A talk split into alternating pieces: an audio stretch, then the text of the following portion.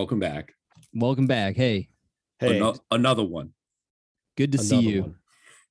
and we're back on the, the Spine Crackers podcast to talk about another book, which is what we do on this podcast. For those of you who don't know, My name is Matt.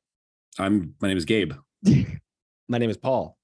People get mad if you don't say your name and you don't introduce yourself. You, get, you play the theme music, so everyone gets cozied in, and then you say your names, or Yeah, people aren't going to be able to identify you. And it's really alienating to new listeners if we don't identify ourselves at the beginning of every episode. There's a lot of rules to this thing that gar- give you a fast track to guaranteed success. Hundred percent. Yeah, Gotta- I agree gotta- wholeheartedly, Matt. Should we I just watched- every time we say something, should we say each other's names? Hey, Yes. Gabe, Gabe here, and I'm going to say this now. Gabe signing out. Go ahead, Matt. I absolutely hear what you're saying, Gabe, and I agree 100% with you. That Paul, would suck. Can you imagine? Paul, I think that's a really important point you just made. Uh, Gabe signing out. or just like do it like just like uh uh you're just doing like Matt here. Uh, Uh, yeah.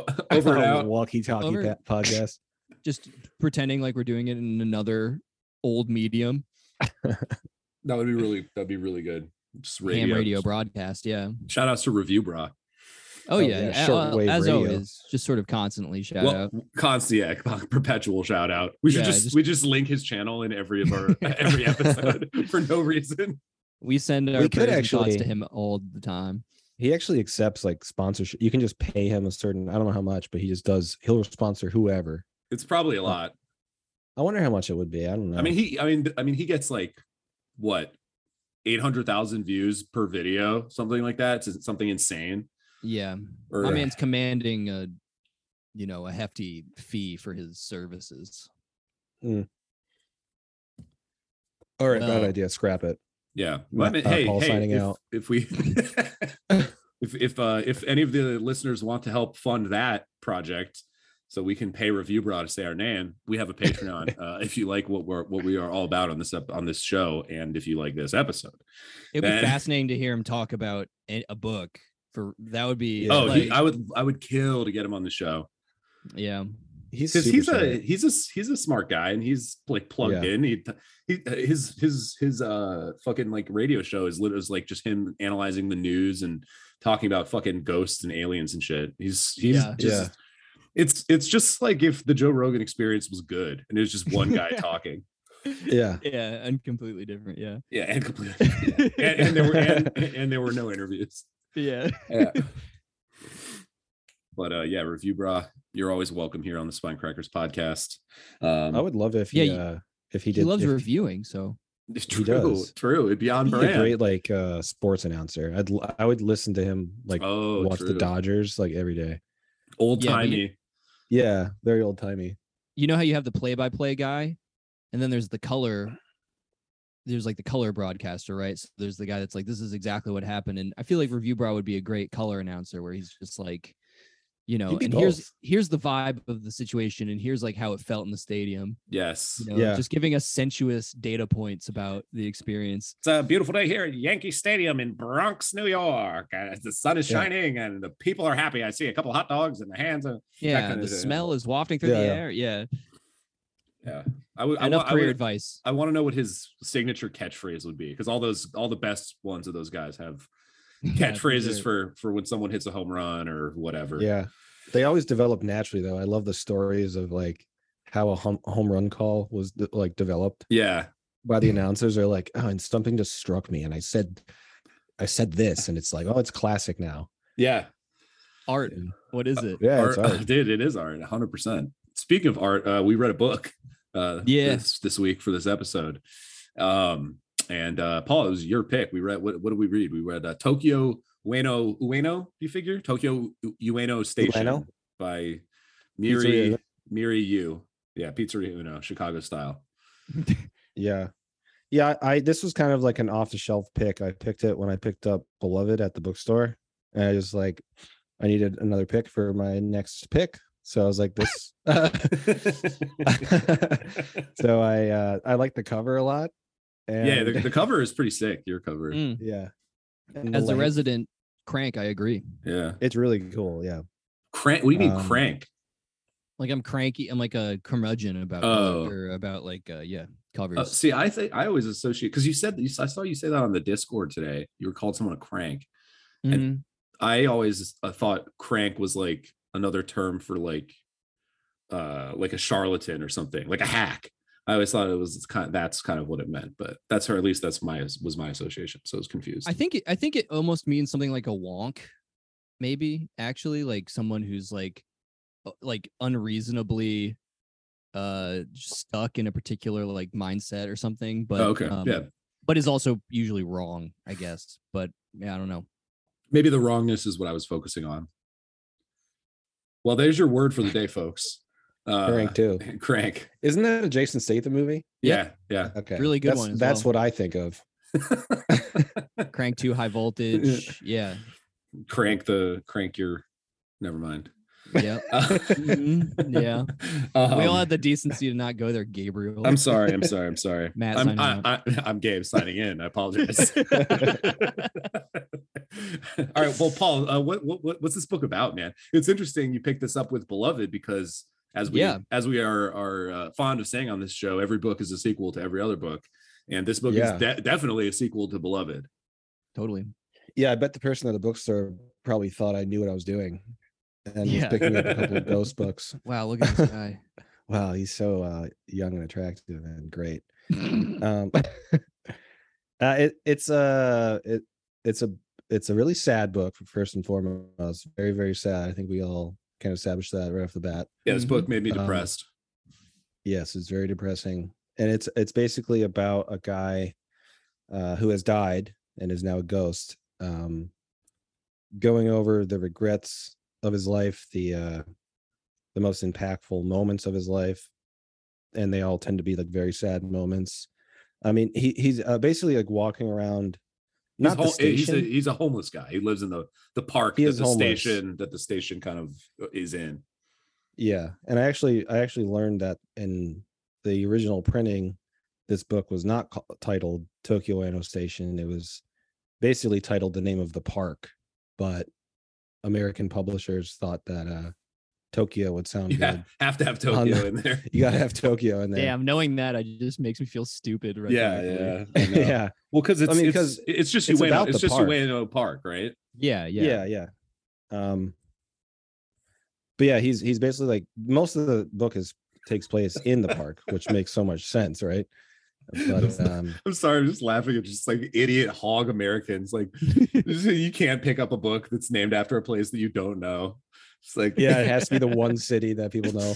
Ueno Park parentheses in Tokyo, In Tokyo, Yeah. Japan. in Japan. Yeah.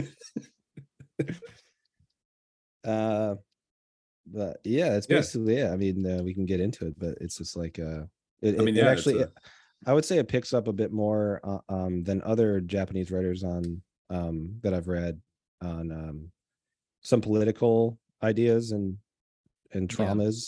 Traumas more so than the other writers I've read. Um, yeah, the book is But it- very, very political. but it's deeply rooted in I think a very uniquely Japanese loneliness. I mean, like the this book like shrieks loneliness and depression and a lot of Yeah. uh social shame. Um so that kind of like burden of of work and like honor and not wanting to be like a burden on people and all that kind of stuff. And Yes. it's also like the prose is like again, I, yeah, it's like very like minimalist in a way that I feel like I've encountered in in other Japanese works and in some Chinese works too. yeah Yeah. it's it's interesting i mean i think that you know so this is a, a very short book right like it's it's basically like a novella almost, I would say. Yeah, I mean, the- 180 pages, but like it's small. but the book pages is are- a small size. Yeah, and the pages are like half of it. Like the margin is like two inches on every side. Yes, they try Yeah. to squeeze more out of it. Yeah, Like I, I had a, I have a, I have a PDF of it, and it's like more or less like regular pages, and it's only hundred pages on my PDF. there you go. mhm. um so yeah and and yeah so i mean it's it's like you said paul it's like it's very non-linear kind of it jumps back and forth between the present and and various points in this guy's life going back to like the 30s and the 60s and uh you know present day or or when it's yeah, it was written in like 2014, 15, or that's when it was first published. Yeah, Yeah. It, well, like connect making the beloved connection because you know that could sound like a potentially crazy statement considering the subject matter. It's it's Yeah. it's it's more like the the fact that there is a a basically a ghost, and then the other I think the big idea that like links the two is like you were saying it's non-linear and it jumps around in time and it's just that like the past is not is not dead is like the big linking it isn't even like- past. Have to say it. Yeah go ahead. It's okay. I, I did. I, already- I just i just said it. All right, Matt's uh, signing Uh, back in. Uh, so yeah, just like that, that these things, um, yeah, gather in layers and just exist now on top of each other in this mess. You know what I was thinking of actually, and again, not because I know it's Chinese movie. Don't pin this on me with that, but uh, Goodbye Dragon Inn. Oh, I haven't seen that movie in so long, but yeah, that makes a lot of sense because that that's about Just- ghosts too, right? Yeah, it's like a movie theater and it's playing this old the title of the movie is in fact another movie and it's it's this like movie theater that's shutting down and there's all these ghosts like from all the years of the theater's existence kind of simultaneously just sort of wandering around aimlessly and haunting the place as it's being shut down and I I, I did get that kind of vibe And I yeah, totally. And I think the other the other connection with uh with Beloved for me is that the book is also deeply about like, you know, for lack of a better term, like national and generational trauma. yeah Mhm. um and how that that like accretes and and gets kind of passed down through you know specific families and individuals um and the other book that i was thinking about i'm going to be the only the only one who's uh, not racist here and just talking about other uh, asian books uh, but but uh yeah i'm joking but was um actually leviathan paul Auster, the paul auster novel oh that yeah, we- yeah.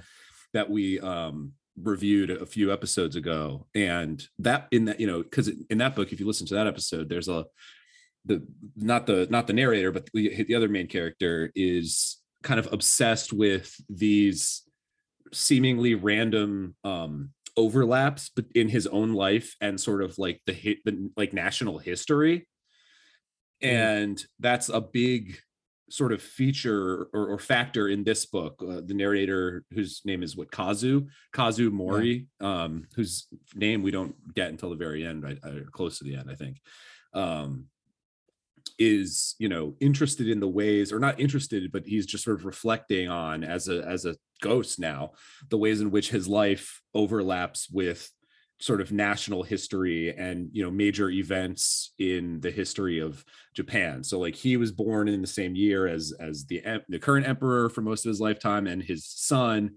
who um, spoiler alert uh, dies, uh, is born on the same day as the uh, crown prince was born. Yeah. Um, and then there's you know a bunch of other overlaps where you know he he works as a day laborer at one point, um, helping to build uh, uh like stadiums and stuff leading up to the yeah Olympics, the olympics yeah. which which was what year? 68 i thought it was earlier than that the first I, I- but the first could be yeah I, for, I I forget which I forget um but around there. something like that um and well, the other connection to Paul Auster would would also be the uh someone slowly slipping away into homelessness, which I appreciate. totally It's like Yeah. a deeply rooted psychological fear I have. Uh, it, I've always had of myself. it's a terrifying prospect because it does just happen to like anyone. It can, you know, just like certain circumstances go wrong and yeah you get Oh, a yeah, little too much despair in your life and then you just fall off the map. it Well, gets that easier and easier and that's basically what happens to kazu in this book right Yeah. it was 64 the tokyo the Olympics Okay. that, that I think that he was supposed to have worked on. Yeah, you're right. Was, Um, yeah, you were yeah so i mean i think I, I you know and i think like the book is does a really great job of of describing that process paul that you were Yeah. talking about like you know this this guy is it's a very sort of class oriented book i would argue Yeah, because this guy was poor his whole life his you know father and his his own parents were just kind of like poor farmer type people and his dad worked like uh you know digging clams and stuff like that for a long time. Um and he just kind of you know continues that cycle to the point where you know he gets married and uh basically you know has kids and basically doesn't see them grow up because he has to go away to work somewhere else because there's no work where he's from um he has to go to Yep. the, the city and take you know odd jobs and do construction and stuff like that and so he he doesn't Send money see home to his, his it- family. yeah exactly um so it's, It's- sort it's- of like a migrant laborer lifestyle Yeah, and it's very much like the the sense you get also with the the class critique is that you know it, it it's so it, it's so like established that you just get this sense of fatalism or like things are a foregone conclusion like he's just like i'm doing this obviously like and then i had to do this and then like it's only you know obviously as a as a dead man that he gets to even have the like moments to himself to like reflect on what that might mean or or you know how he's how he sort of represented shifts in Japanese culture itself and all this kind of stuff. it's very And I think fucking that's just- bruce springsteen-esque Yeah. Uh, yeah, uh, yeah. I, uh, this is a conversation for another day, but Bruce Springsteen is based, and if you don't like Bruce Springsteen, get from around me. That's I agree. And DUIs are based. True. Well, Ueno Park, uh, you know, the meager little research I did was also obviously I think matters as a setting because it's um I think it's the first big park in Japan, like established in 1876. Uh, and There's it's a just Ulysses S. Grant statue there. Yeah, that was an Yeah. interesting detail. Yeah. yeah. So there's all of Very these weird. um there's all of these like cultural institutions and it's like this place people go to see the cherry blossoms and there's like a school and an art institute and a museum. So there's like literally these collections of artifacts th- that are there, you know, just to sort of be like a straight up like it's literally also happening all this sort of collection of of history and there's just like a lot of like historically significant moments occurring and the park was actually i think it was some Dutch mer- merchant or military uh, guy w- was the one who suggested it even be a park. So it's like part of Hmm. it was it was like established, and there's a statue of that guy as well, I believe, um, there because he was like in love with like Ueno Mountain and all this, and uh, so yeah, there it was already like directly linked to sort of like colonial endeavors. Orientalism. yeah, yeah, I think, and Yeah, like for- military campaigns and shit like that. Well, and it's interesting because there's a lot of conversations in the book, um, and we'll talk about this a little bit later. You know, the, the writing style and, and and this kind of thing.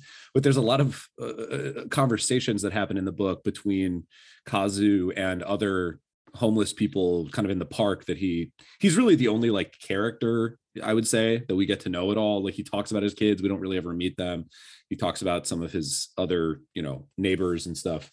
Um, but there's there's one guy specifically who you know is like the the really like the, the smart homeless guy trope you know what i Yeah. mean and you know kazu speculates that he used to be a teacher or a professor of some kind or whatever and he there's a couple of conversations with them that are that basically just kind of amount to like info dumps about the history of the park and like Yeah. and like uh, uh you know japanese cultural history and stuff and it goes back to you know the the like wars for for you know i don't i don't know the name of them the technical name but like the wars for for like control of japan among warring like clans and factions to stuff like that. And you know he's like this battle in, in fucking 1400 or whatever took place on on on this ground and blah blah blah blah. So it's a very as I, as we said kind of historically oriented book that's interested in the way that these things stack on top of each other emotionally but also just literally like matt was saying physically in the same place it's what makes me think that you know as a japanese reader so much more of this would be directly legible, right? Like I did get a sense that like I was uh not picking up on huge just sort of like known things within Yeah, yeah. Japanese culture. it is it is a little uh parts of it yeah i think are probably a little uh you know not obtuse but but you know difficult to grasp for someone who's not i mean there's like there's like a multi-page long like five or six pages description of like pure land buddhism and the specific rituals they do around funerals and stuff. Yeah. and it was just like uh, you know very very far from sort of like cultural references that anyone could pick up on easily. Um, and even like even for me who i did a master's thesis on buddhism not not pure land that's a whole nother uh, animal. But um you know i was, I was yeah I was curious. That's a I, I didn't know if that was even something that was concocted like for the novel or if it was real. So the, no that's a real thing I, I think that's actually probably the the like most common kind of school for uh you know like lay people like non super religiously like non scholars or whatever in in in japan um and it's kind of like again i don't understand it deeply and and apologies if anything i say is like egregiously wrong but my understanding of it is that it's kind of a um it's a version of buddhism because of course in sort of other buddhist traditions there's no um like specific you know heaven or hell or whatever in the way that we would understand that in christianity. There's you know the the samsaric cycle of suffering that we currently exist in and then there's right. and then there's enlightenment which is not really like a place per se it's a sort of metaphorical description for a certain mode of being and you know union with with other consciousnesses and things like that but in pure land buddhism there is a concept that is like um sort of analogous to heaven in like western christianity uh, and that's that's the that's what the pure land the refers Pure to Land. so the idea is that it's like an intermediate step between the world that we're in and it- it's basically like a better world where we can all just like chill and get better at buddhism and then reach enlightenment. So they still have that concept of enlightenment but pure land i- is this idea that like that after death you go to this place where you won't have all the suffering and distractions and bullshit of the world we actually live in and then you can really focus and then get to uh enlightenment. What was Little the name middle- of middleman section. Yeah. What was the name of the um cuz in the book it's it's sort of written as a uh almost a marginal religious group that was being ridiculed. And I Yeah. forget the name of the uh the you know, the the form of Buddhism or whatever sect of Buddhism that was doing the ridiculing to the Pure Land people, but I don't remember off the top of my head, but I remember that too. Yeah, there was definitely an element of um because this is like a now this is like a memory that Kazu, if I'm remembering this correctly, this is a memory Kazu is relating to us about something that his own father told him about mm-hmm. their grandpa about his grandparents kind of first coming to this area right. and and being like religiously kind of persecuted and, and mocked. yeah. He- I mean, it was he was talking about the the natives of the land, and I, you know, I I don't know what that. Obviously, it's a loaded term in um, the, Yeah. American context. I don't know what it means in the Japanese context, so I'm just ignorant there. yeah, it just seemed to like dovetail into the whole conversation about generational just marginalization and downtroddenness and and being othered and and just sort of never getting a chance and just being ridiculed and regarded as lesser like before you're born essentially Well, yeah, and I mean, I mean, talk about issues that I'm I'm ill-equipped to understand culturally. But I was reading a little bit about um uh you the author uh you, you know whoa Me? yeah Okay. you yeah matt the author okay okay come on canceled uh yeah that was funny Oh. but Um, um signing out. but, but you know she ap- apparently is um I, I guess her parents are korean or something like that you know she was born in japan but she's kind of like uh, culturally and, and ethnically korean and apparently she has had like a lot of racism directed at her on that like based on that like she's had to cancel appearances because of like bomb threats and shit like it's like apparently Huh. a, a serious thing which i had no idea. Well, I mean, she's she's written quite a bit. It seems like she's a you know made a break into American audiences, but like you know she's got what 22 other books under her name and uh is is a big deal it seems in Japan. she's she's mostly a, a playwright if i'm not mistaken right like she's only written a few novels i believe i mean i know she's a, she's at least a playwright uh, partially my impression was that that was kind of like what she was first um like known for uh It says more than 20 books. I don't know what books means. but- yeah yeah yeah so she she start i guess i'm just looking at this now but apparently she started writing prose in the 90s and before that was more writing plays and doing theater and stuff like that so um yeah i guess been writing novels more but kind of started out as a playwright which i think for me came through a little bit in this novel dialogue heavy, not a lot of like descriptive. Like there were moments of description of of the environment, but yeah, it was. but the the atmosphere the, the environmental description is more kind of like you know back dressing, like back setting, right like Yeah. like you would do Yeah, in yeah. a in a play the guy's a ghost. He's sort of a disembodied subjectivity a little bit, like j- just sort of like listening in, and then yeah, he he lives in kind of a ghostly version of Ueno Park. Yeah, that does come through.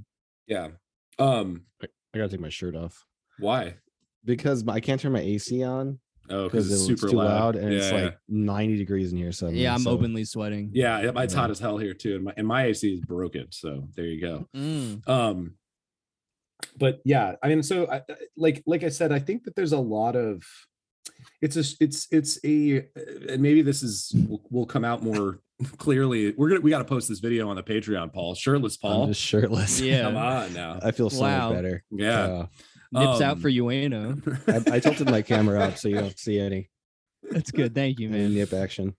I don't want to be distracted. From Yeah, Yeah, exactly. Yeah. I know Yeah. you would be. exactly um now you've you've made me lose my train of thought Uh, hot and bothered, and it's yeah. not the 90 degree Whew, weather. hello but um there was yeah i mean there's a lot of stuff that's touched on in the book with all the political stuff and the you know historical stuff and you know there's you know i read a couple quotes from interviews that she's given and kind of like the one of the big polit- sort of political messages that she wanted kind of uh, uh, people to take from the book is about like you know homelessness and poor people and specifically how it relates to these big social changes and events like the olympics for example right which is has become a much more sort of well understood phenomena i think in recent years like with stuff like the world cup being in Yeah. in like brazil or like all these like you know a lot of countries Russian that Sochi Cup and uh, yeah, yeah, yeah yeah exactly and and or how, even even China's hosting the Olympics too, right? Like these Yes. huge, yeah, how, and how that sort of affects these the the lower classes of society and how they're just kind of brought in like used and abused to create these enormous you know beautiful structures.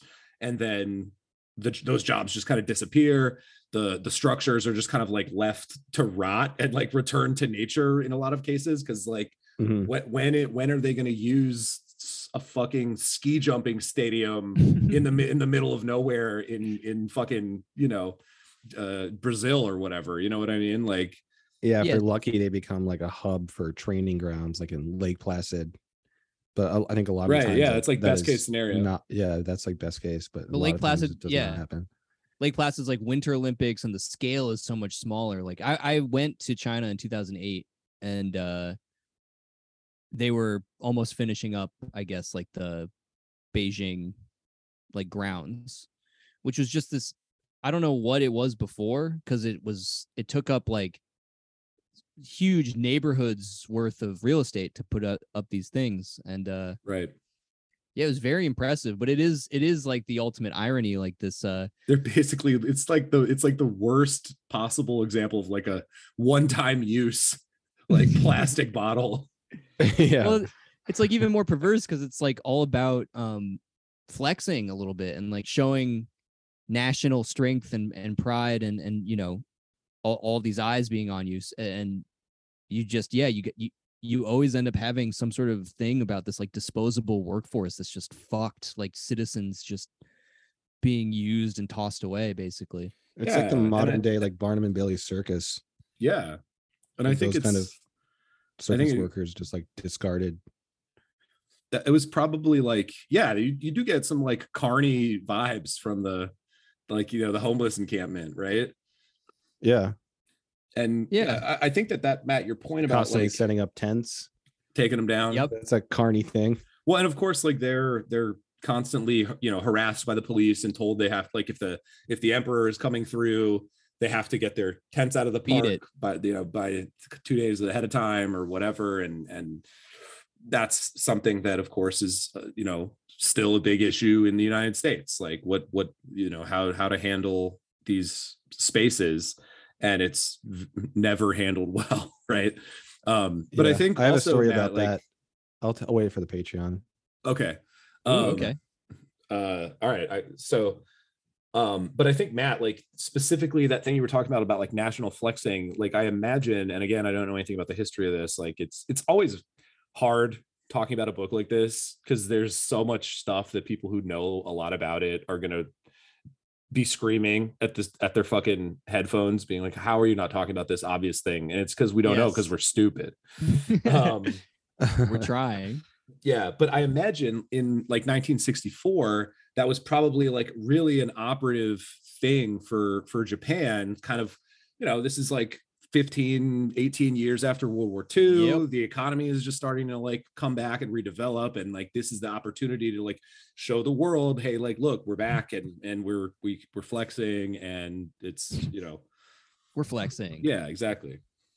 They also mentioned some sort of like fire bombing of Tokyo, which I think I had known and then forgot and was like re-reminded of. Just like on top of nuclear bombs going off, you know, uh the fire bombing, Yeah. you know. Because like they, they were citing that specifically with Ueno, I think. Like Yes. you know the site of this bridge and these people fleeing and like on fire and all this kind of horrific shit and then like linking that to some sort of even older like you were saying warring period uh conflict and in the same park where like i don't know it's like samurai versus some like Yeah, yeah. like uh, the warring like rogue clans. faction Mhm. yeah And What's the difference between bombing and firebombing? Is it just is it like napalm? Is it as it is, is it as clear as it probably is? yeah i think Yeah, something it's- close to that. i don't know if it was napalm because I don't think it was napalm, but that was Yeah. because that wasn't developed until later. yeah but Yeah, yeah, that I was mean, like it's Vietnam, incend- yeah. incendiary shit as opposed to just like destructive. explosions. Yeah, exactly. Yeah, it's like the, the the goal is to like light shit on fire.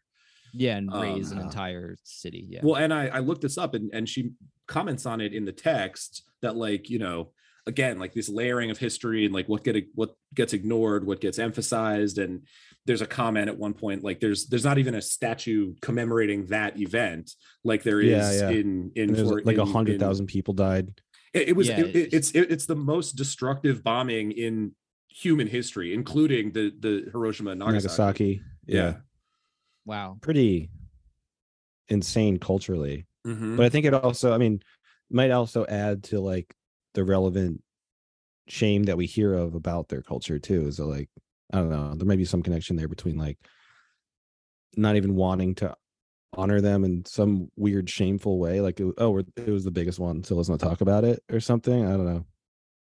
It could be. You get Could mixed be. messages, right? Because I mean, the other thing is like, I don't know, like maybe some one of the other ironies, especially with these like Buddhist sects that we're talking about, is is the sort of ancestral honoring and the notion that like your forebears are actively in the world, like intervening in your life, life, and like um, you know, bringing you good fortune or misfortune if you don't honor them and all this kind of stuff, like right. basically the idea that already in in, in you know being of certain religious backgrounds like ghosts are kind of operative as well like Yeah. Well, and- and yeah, one- spirits.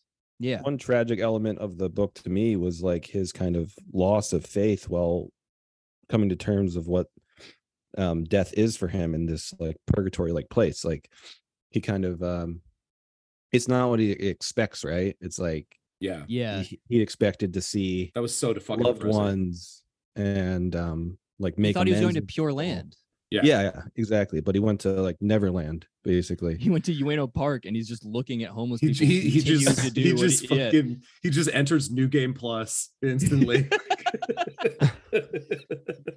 You're in the same environment and I, you're I guess it's it's like yeah, new, new game minus. Yeah, new game minus. There you go. He's in like the Overwatch queue. we Oh, got the God. gamers. The gamers are in now. Come on, gamers. Read Um, something. Yeah, read something. Not uh not uh something racist. Um Please. yeah, yeah. Uh come on, come on, gamers. Put down the Turner Diaries and read Tokyo Ueno Station.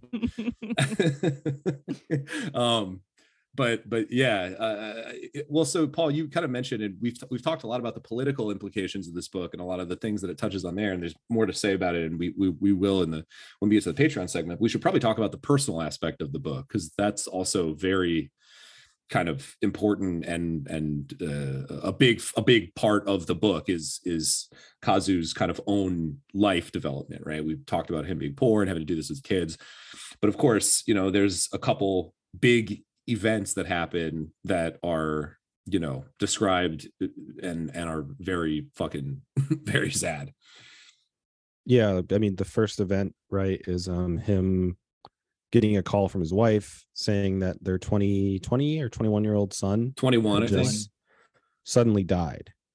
And um Yeah. you know, he goes back home, he goes to the funeral. Did we get it? Oh, sorry, but did we did we ever get the cause of death for Koichi? No, I, No. no, uh, but I, I think that's part of That the point, right? It- I think it's Yeah. that's part of the point of in terms of like poverty and like disposability of life. It's it's it's basically just like listed as like it's it's either this or that. It's like natural or unnatural or something. That it's like it's that that's Yeah. like actually what it's listed as, not the death certificate or something. It's Yeah, something. and I it's think it's something absurd also- like that. I think it's also one of those things that maybe we don't understand culturally. Culturally, like maybe they don't tell the family if someone committed suicide. Sort of like in in our society, like we wouldn't tell people in like the fifties if they had cancer, uh, out of weird. Is that true? I don't know. Yeah, like a doctor would sometimes just like not tell someone that they're gonna they had like two months to live, and that was considered like the right thing to do. That seems like What? medi- that seems like medical malpractice. Holy shit! Yeah, But I I know what you mean. Like suicide in particular, even in the U.S., right? It's like Oh yeah, time it's like we'll do you a kindness and say that like it was a fucking drug a overdose or whatever. Yeah, they OD. Yeah, they OD'd. Like that's cleaner. You know, like yeah. my because my and it is it read- is left open whether or not it was a suicide in the in the book yeah, my immediate read was that it was and it was like gas like oven something something quiet and just like you know Mhm. he was he was the one who was um upwardly mobile and like something still you know haunted him you know word intended to that like defeated him i guess you know even though he was like technically doing the thing the the upwardly mobile socioeconomic ladder thing yeah.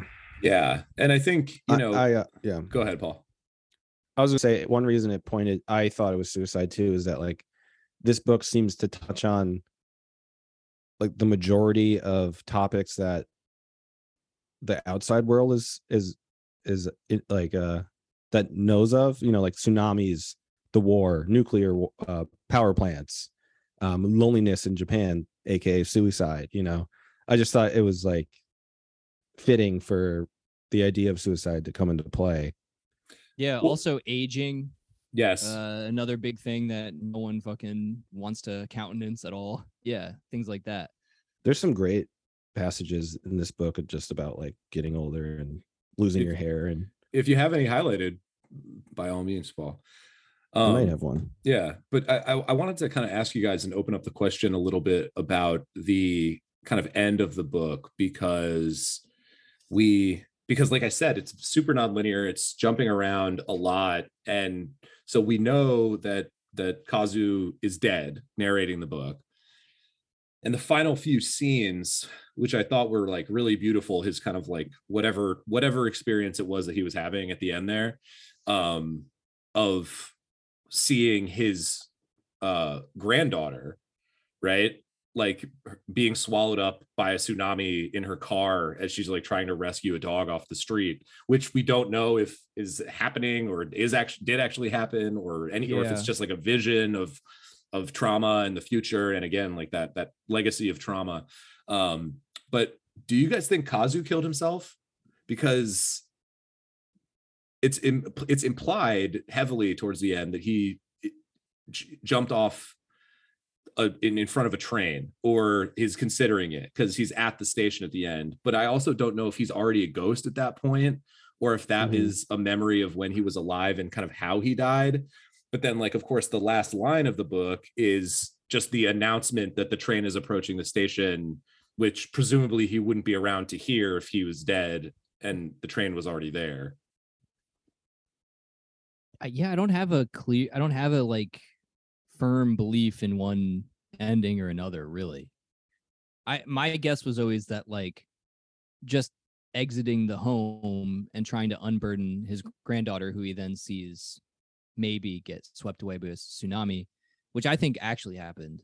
Um, was already his sort of suicidal move. yeah he was he talks about looking around the park like so so the the precipitating event for him becoming homeless in the first place is his wife also dies right? Yeah, yeah. um and that was also a very fucking sad scene. Um that yeah he we- gets like what like three years with her after having not seen her for like fucking seven 20 for- 30 years. Yeah yeah. yeah. um and and then she just she fucking dies and it's horrible. And he like he's it's it's it's it, I, I i teared up. Like he's going like wake her up in the morning at the normal time that she's supposed to wake up and like at, at like 7 Her a.m arm is like cold and she's already Yeah. in rigor mortis. and he just like and he just like whispers like it's it's seven like it's time to wake up oh no and i was just Yeah. like fucking fuck like that's that's that one got me but And then he gets like a flashback to what his mother basically t- telling him like what did she say? Like you're not good for people or like you're No, you're no, just no, unlucky. yeah you've never had You're any luck unlucky. have you You've Yeah. never had any luck.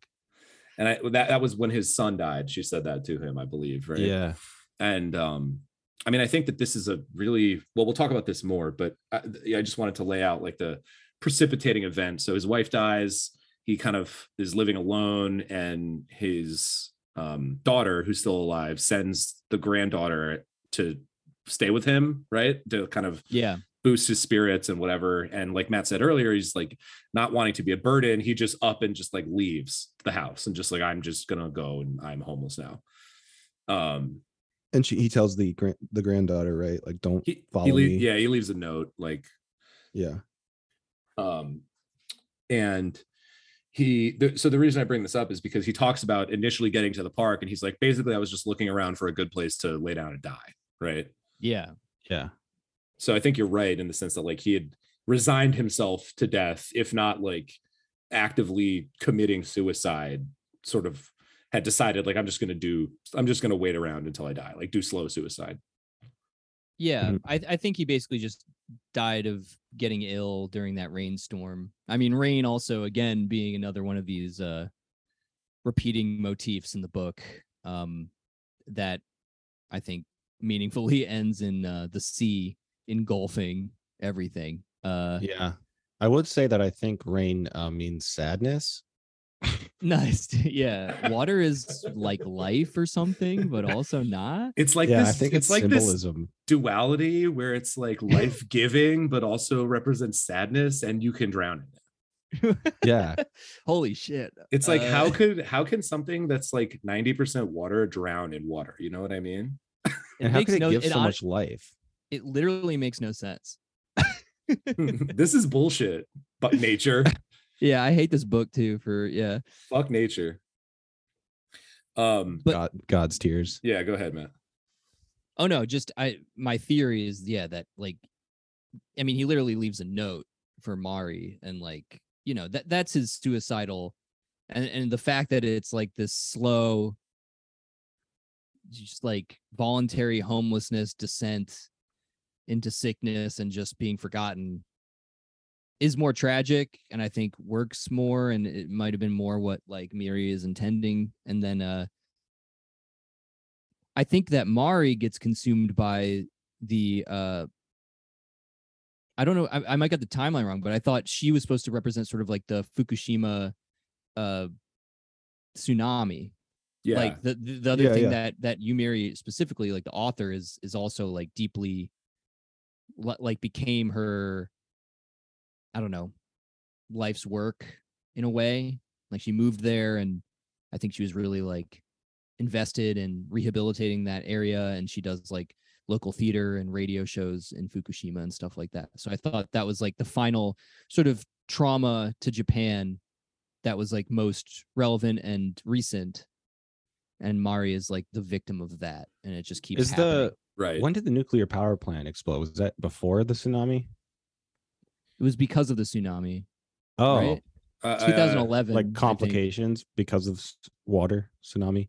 yeah it was it was not up to par and then uh the tsunami broke it and then and then it melted down Oh, weird. I thought that was uh two like separate events. right i'm not tripping that's that's correct right I, don't- I don't know the details, I'm gonna but look it up you can quick. look it up. Yeah. But uh, yeah. There's any I'm- Japanese history podcasts? Come on, please. Yeah. Please. yeah Um, but I, I I just wanted to read a, a little passage that I think is kind of a because the other the other connection at- that I made to Beloved um, is that there's so so in Beloved there's Paul D's famous rusted shut tobacco box, right? And there's a couple lines in this novel uh, that I kind of almost felt like exact like callbacks in a way. So there's Huh. like a there's a line on um uh, it on my PDF it's it's page 61 uh but it's this is when he's talking to the um the other guy whose name is escaping me the uh, the intelligent guy who the, the ex teacher homeless guy or Mm. whatever and they're drinking sake and like he's getting this vibe that like this guy just like really like needs to get something off his chest and like talk to him and and blah blah blah blah blah. Um but he's not having it. He just kind of wants to to to go. Um and i'm trying to find the exact line here. Um i'm pretty sure it's on this page but, but th- th- this is basically the gist. So he leaves the the guy's hut and he says i think he was looking for someone someone who would listen. If i'd asked i'm sure he would have told me anything. If i had shown him that i was ready to listen or if we'd had one or two more cups of warm sake he would have told me what mistakes he'd made he, and something like a friendship could have developed between us. But those who hear another's secret are obliged to share one of their own. Secrets are not necessarily hidden things. Events that do not bear hiding become secrets when one chooses not to speak of them. I spent my life thinking about people who were not there, people who were not with me, people who were no longer in this world. I never felt entitled to speak of the absent to those who were there, even to my own family. I could not alleviate the weight of my memories of those who were absent by speaking of them. I did not want to betray my own secrets. And to me, that was just like a very, a very Paul D moment.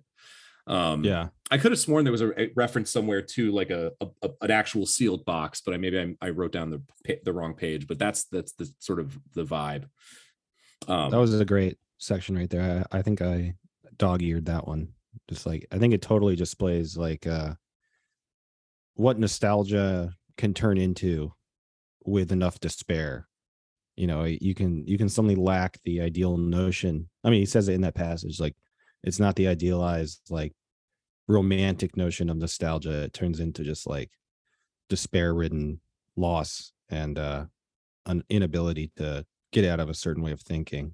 yeah and it's just that that kind of like i said like like like i've been saying like accreting gradually developing weight of the past uh, both individual and cultural and and societal.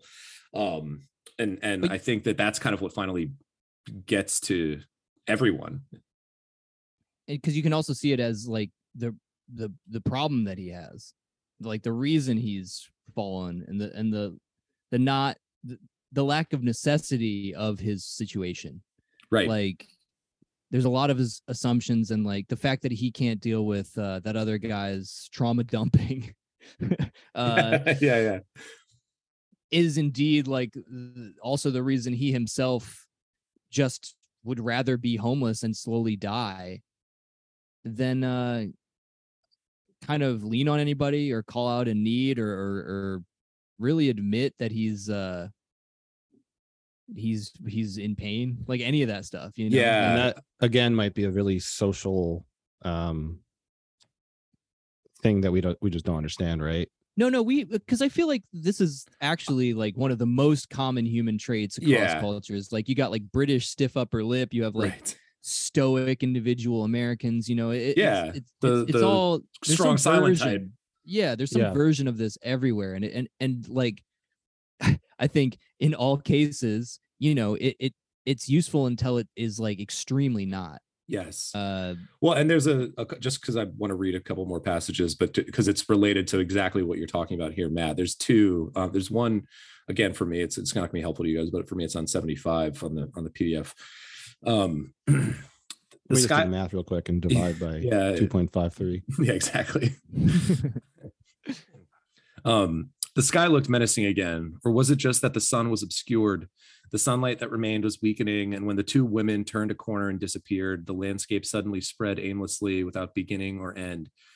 Today was still today, not yet opening toward tomorrow. Hidden within today was a past longer than the present.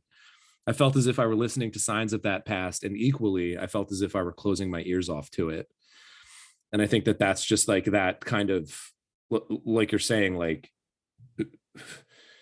trying to shut it out but also like having to bear the weight at some point right and and this idea of trying to do it alone this is from uh, you know 20 pages later or so when he after he runs in this is right near the end after he runs into that girl when he's going down the subway um Yeah. he says uh i'll just read the whole paragraph but the end is the part that this made me think of in the flash of surprise that registered on her face for a moment as she realized I was homeless, I saw a shadow as if all of her dreams had just been crushed. I stopped and turned around near the bottom of the stairs just in time to see her red coat disappear. Now she wouldn't witness anything, I thought. Now, now I'm like, okay, is he going to jump off the thing in front of the train? Because like, why would he? What, what is he? What is she not going to witness? Um, and felt a little better. I wondered if she just got some bad news on her phone, but most likely she'd sleep well tonight. And in the morning, she'd wash her face, have something to eat, do her makeup, get dressed, and leave her house, and her life would continue. The calendar separates today from yesterday and tomorrow, but in life, there's no distinguishing past, present, and future. We all have an enormity of time, too big for one person to deal with, and we live and we die. And I just think So- that that comment about there's there's no real differentiating right between the past and the present and the future and it's all too much for any one person we have like life life is both long and short right yeah which is why paul you kind of said joking we were kind of like being uh you know flip about water and it being like ooh uh it's the tears but i actually literally do think that is one of the many metaphorical functions of like the fact that it rains on all the decisive tragic moments of his life and kills him at the end right like Mhm. uh you know it rains during his uh, son's funeral It's raining, uh, all day during the wake and yeah yeah. and I feel like it, it kind of works as both like just your classic like uh what it's in English literature it's called the pathetic fallacy, right? Like the idea of nature mimicking human beings' emotional states Mhm. uh just because it's like very anthropocentric and kind of hubristic but uh and the fact that like or, and the idea that like you know each individual drop is like a human being or some sort of story like pouring down on you until you like are just ill and like uh eventually culminating in like the tsunami which is Yeah. like you know how many raindrops makes an ocean and Mhm. it's like that's the true terrifying again like life-giving but also destructive power of this stuff like water like it it eventually it it it, it makes you sick it it fertilizes things it can wash things away but it can also just completely wash things away in terms of like destroying entire communities in a in a totally destructive capacity um which kind of mirrors this notion of like ignoring huge swaths of the past and and like uh you know like not confronting the accreting significance of of your memories and and and your own experience and stuff like that Mhm. I did notice that there wasn't a lot of like the the display of water did seem to be a little bit one sided. Usually right. bad. Pretty much always bad. Yeah. Yeah. Yeah. Well, I wanted to read a little passage that just displayed like I just I just have a feeling that Yu Miri understands depression when I when I read this. Um, Seems but like she's uh, been through it. Yeah. it's uh Kazu coming into the park after like the signs were basically up saying like they couldn't enter after 8 30 in the morning or something. Um uh, I had never returned to the park before the restrictions ended, but if I went back, would I be doing anything wrong? What would be the the violation? What harm would it do? What would I what would I encroach upon? Someone might be bothered. Someone might be uh, someone might be angry. I was doing nothing wrong. The only thing I was guilty of was being unable to adjust. I could adapt to any kind of work. It was life itself that I could not adjust to. The pain of life, the sadness, and the joy. That one that one sucked. Yeah. Yeah, I mean, I think it's it's. I I I- noted that line too, but I also was sort of like, eh, from Kazu's perspective, he doesn't get a lot of joy that we see, um, like at all. So I thought it was interesting that that she chose to kind of like put that in there because we don't really see him, you know, joyful. We we see him at I think you know a wedding, um, his daughter, briefly, uh and then but his own in his own wedding is like pretty that you know they're poor right they can't afford like a big fancy wedding it's just get married at the house and and then then you're married um it, it- Yeah. the- I was I wasn't joking about Bruce Springsteen earlier. I, I- when I was reading about some of these wedding scenes, it reminds me of a, a line from a Bruce Springsteen. I think it's called "The River." Is this? I think it's in the River. The Oh, name of the yeah. song. And there's a line where he's like, um, and and for my 19th birthday, I got a union card and a wedding coat.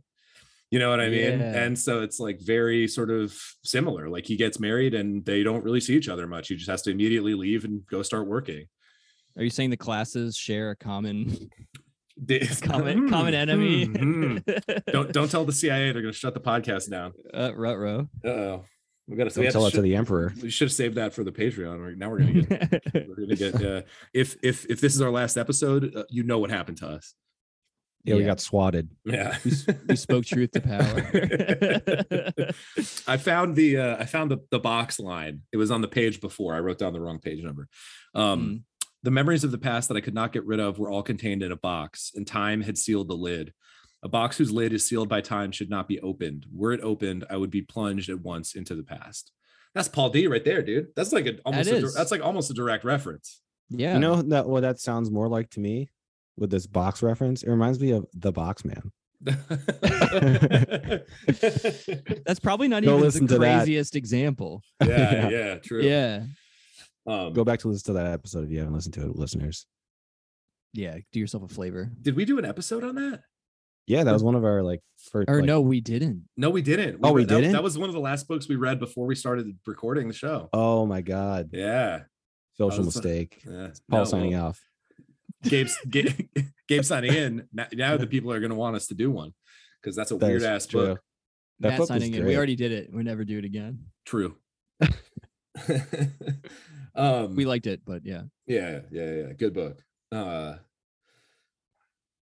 yeah, I, I don't know. I just feel like there were so many just poignant descriptions of, you know, the ways in which poverty echoes and and ruins lives. Like I, I remember, like one of the one of the passages that stuck out to me was after Koichi dies, his son, and him just kind of like see he sees a picture or something, and he thinks like, oh, like he he, looked like me, and he wonders like, did did he even know that we looked similar? Because he did he hadn't seen him in so many years, and like was he did he- that that fucking hit me when when he was just like Mm. did, did my son even know that that we looked alike And he's referencing his grandson or great grandson, even or something like yeah also looking like Koichi maybe as well. Uh, and them just like not saying anything either because they didn't want to like be uncomfortable in a Yeah. social setting. They're like, "Oh, your your son looks like my son that's dead," and they're like, "No, I can't burden anyone with that kind of thing."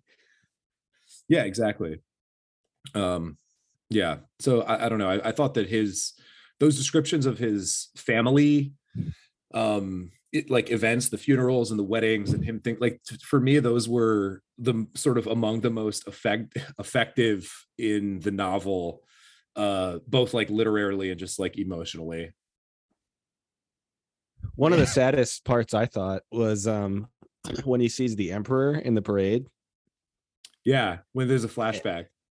There's a flashback. That was Hirohito, right? Yes. No. No. No. No. Hold on. I gotta look this up. I, it was someone different. But I It's mean, like way earlier, wasn't? Yeah. he, he obviously we we talked about like the connections that he was like the same age as whatever emperor this was, and his son was the same age, and he is homeless at the time, right? Oh no, He's, it like, was in the Matt. You're right.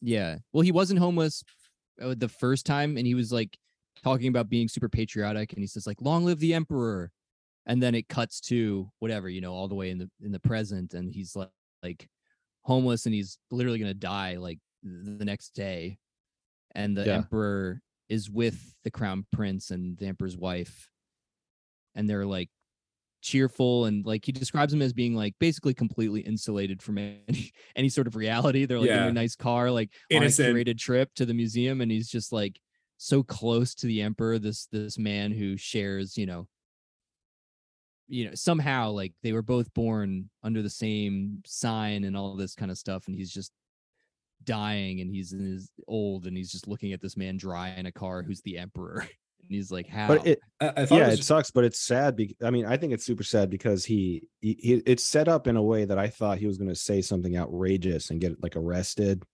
and like call I, I the thought I thought out. that's how he was gonna die. I thought he was Me gonna get like shot by the police or something, which you know that there's my American brain probably speaking that like Yeah. people fucking get shot by the police. Um, but, then it becomes for way more sad. sad 'cause- yeah, yeah, because I- all he does is like cheer with the crowd, and he has like a weird moment of like connection with the emperor. He's like, oh, he's got like kind, he's got like a kind face that I think he understands me. and, And I think I, I he felt like it was die. just such a good uh depiction of like you know because he he he wants to speak to the emperor and say something to him but he can't his like throat's dry and he just seizes up. And and i feel like he wanted to you know say to him something both personal and also political right? Like yeah, that and and because this this one person who is a real person is also like the embodiment of a national kind of identity right? Or the figurehead of it at least. Um i, I feel like part of the the work um that that Yu is doing here is like if if the emperor is like that all of the people at the bottom are also like that they are individuals but also they are emblematic of a national history and uh, it's a Yeah. different it's a very different one than the one that the emperor is but it is Right. a it is a real one Yeah. Yeah, like like any not like any, but you know, like many sort of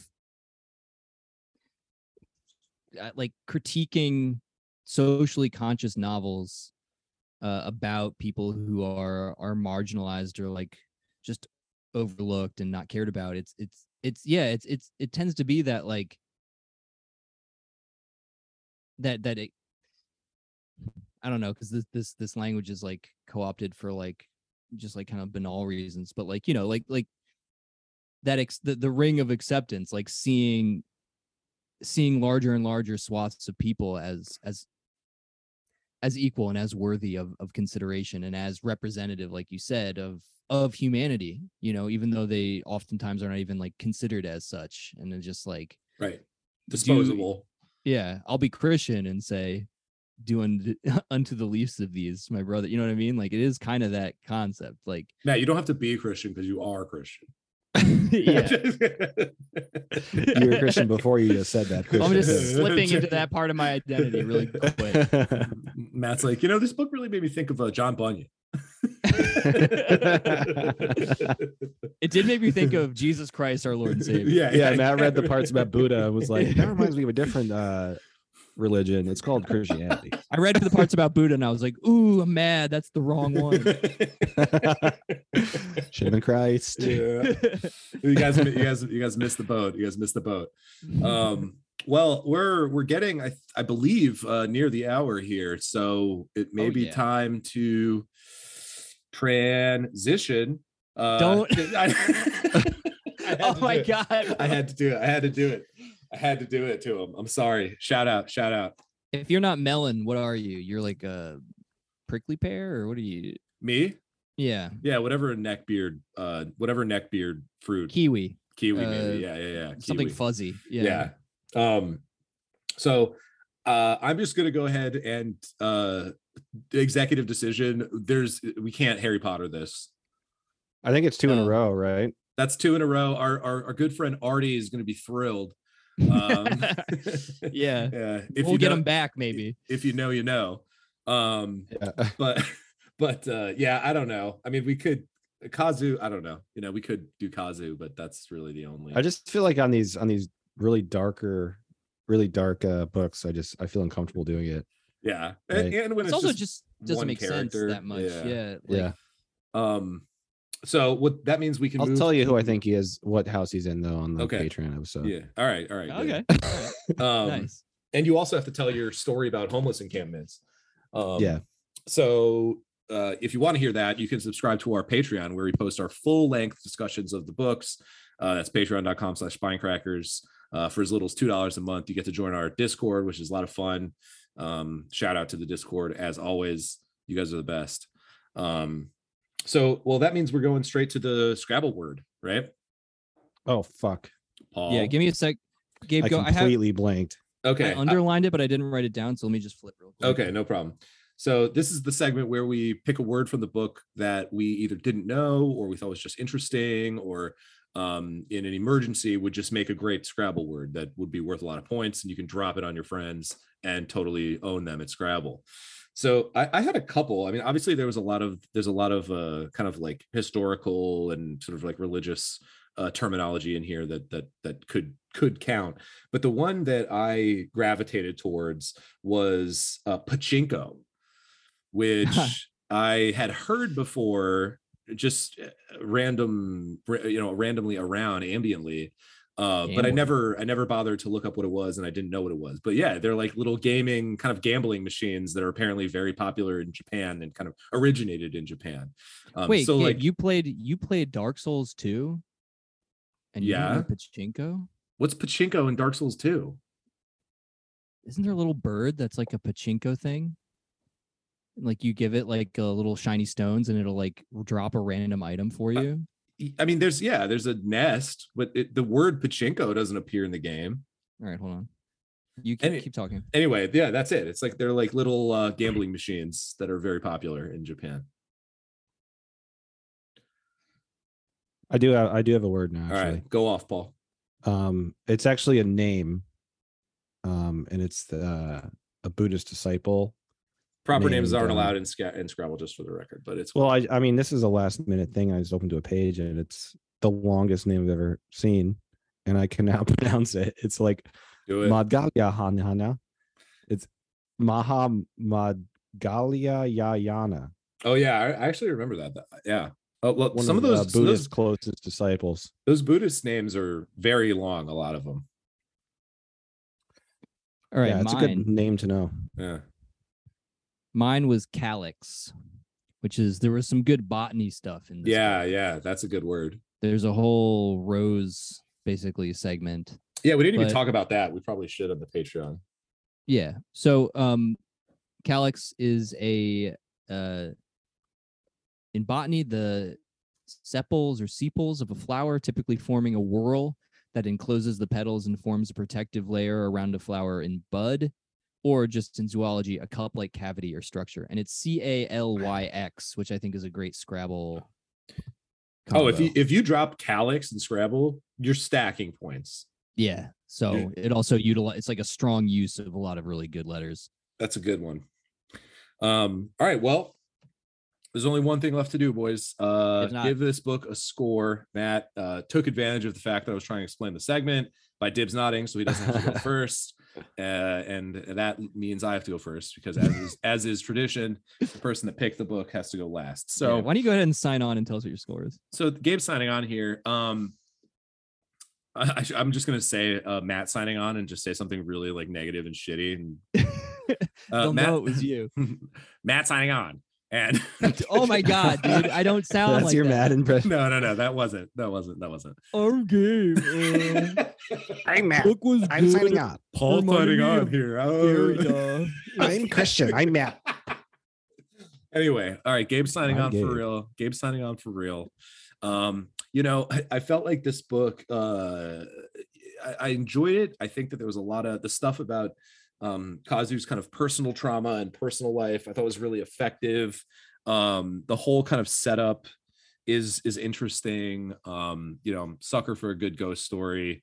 Uh, I think it was too short for what it was attempting to do frankly it's basically a novella and there's it it's just a lot of stuff in there and it's sometimes started for me to feel just cramped you know what i mean? There's there's go talk you know from from the i mentioned earlier some of the like info dump conversations that felt kind of unnatural at times and um you know a few other kind of just details like that things that i thought were like, arguably literarily questionable like i don't i don't know if we needed the 10 page pure land Bu- buddhist funeral discussion.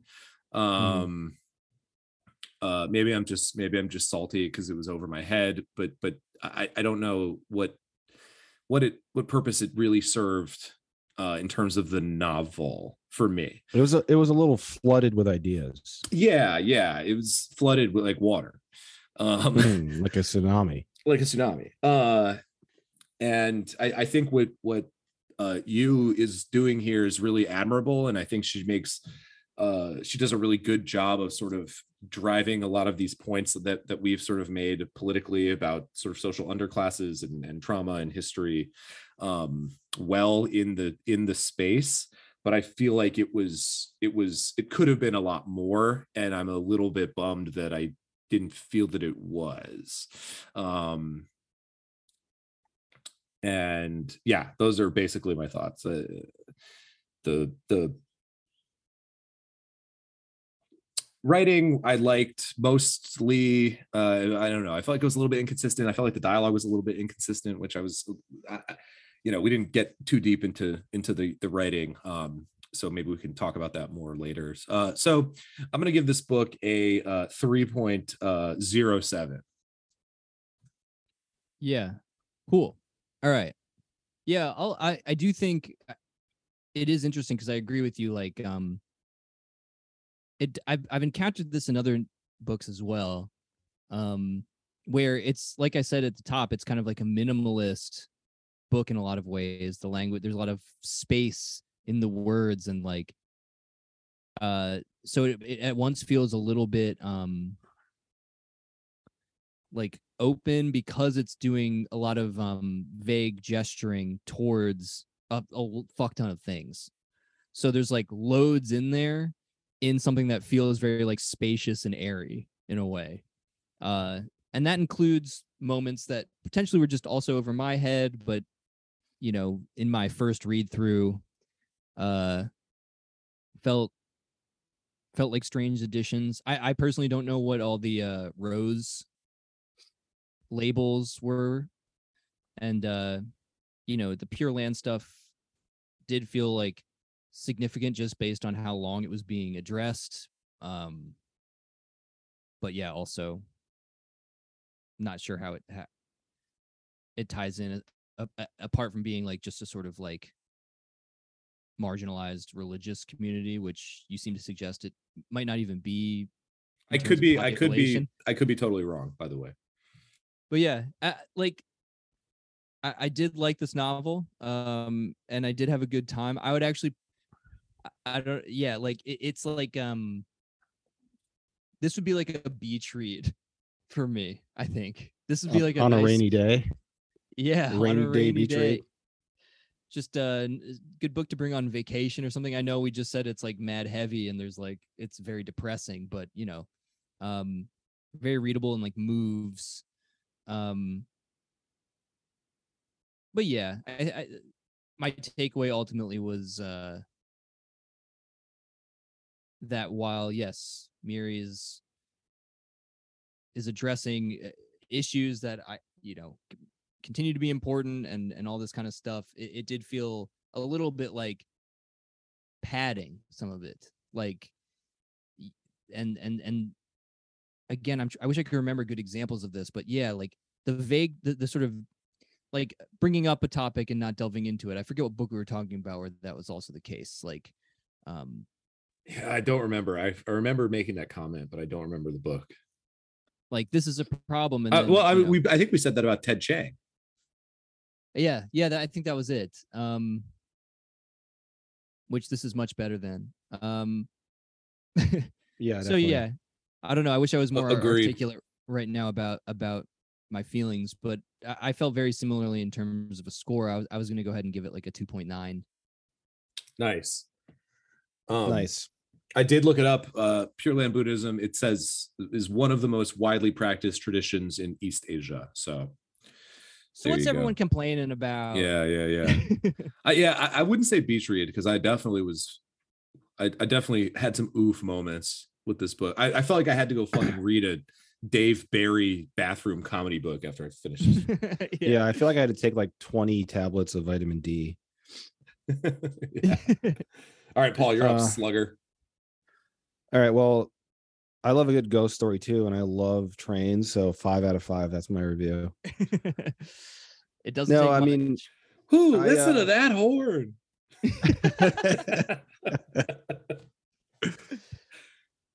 yeah. I mean, I, I will say it was not what I was expecting. I think this is uh maybe we haven't brought this up before, but I just feel like the cover is misleading to what the subject matter was. Borderline. like the the mood that the cover displays. I mean, now that I'm looking at it, I I understand the cover.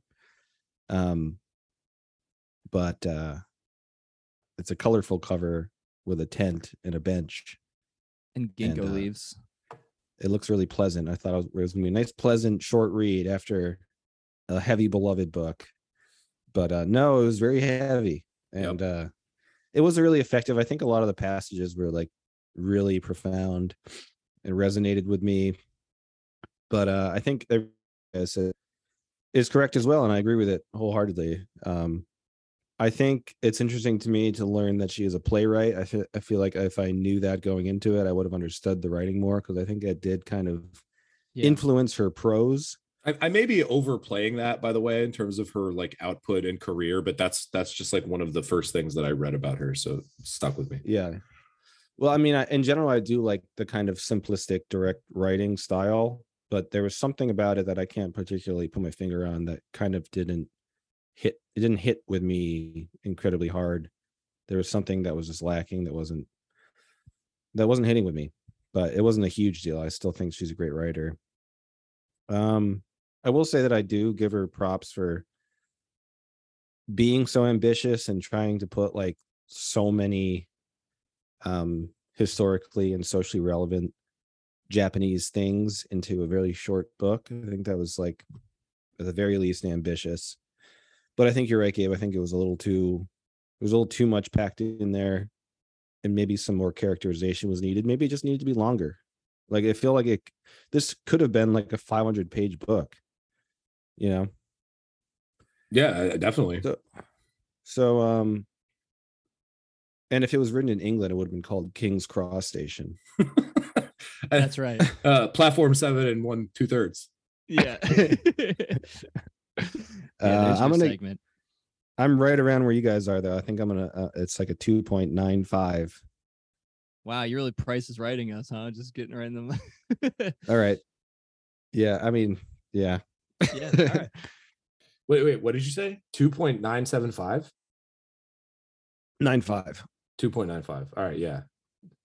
Nice. Cool. Well, uh thanks for That's an episode. That's an app for you for you, everybody. And we appreciate you being here. Um, yeah, again, if you like it, if you are interested in hearing more of what we do, tune in next week. Well, tune in in a couple weeks because we do two weeks and now for episodes. But uh also check out the Patreon, Patreon, and become a patron. We just released a great video on Patreon. that, um, yes. Very proud of. very in funny video. it's a very funny video of matt and paul boxing uh and I, Yeah. uh, uh, that's Matt not that's not clickbait ass. that's not clickbait that's literally the video Right, but it doesn't reflect my views on a certain punctuation mark. that was just playing a character very well by the way Yeah. um So so I was yeah not. That was all real for me. so check that out and you can join the discord see our other videos uh et cetera et cetera and of course hear the full episodes and our full length discussions of all the books that we read uh for as little as two dollars a month and we would really appreciate it spinecrackers on instagram spinecrackers on twitter all that good stuff I'm sweaty. Get it. You don't Bye. a shirt on. Bye. Bye.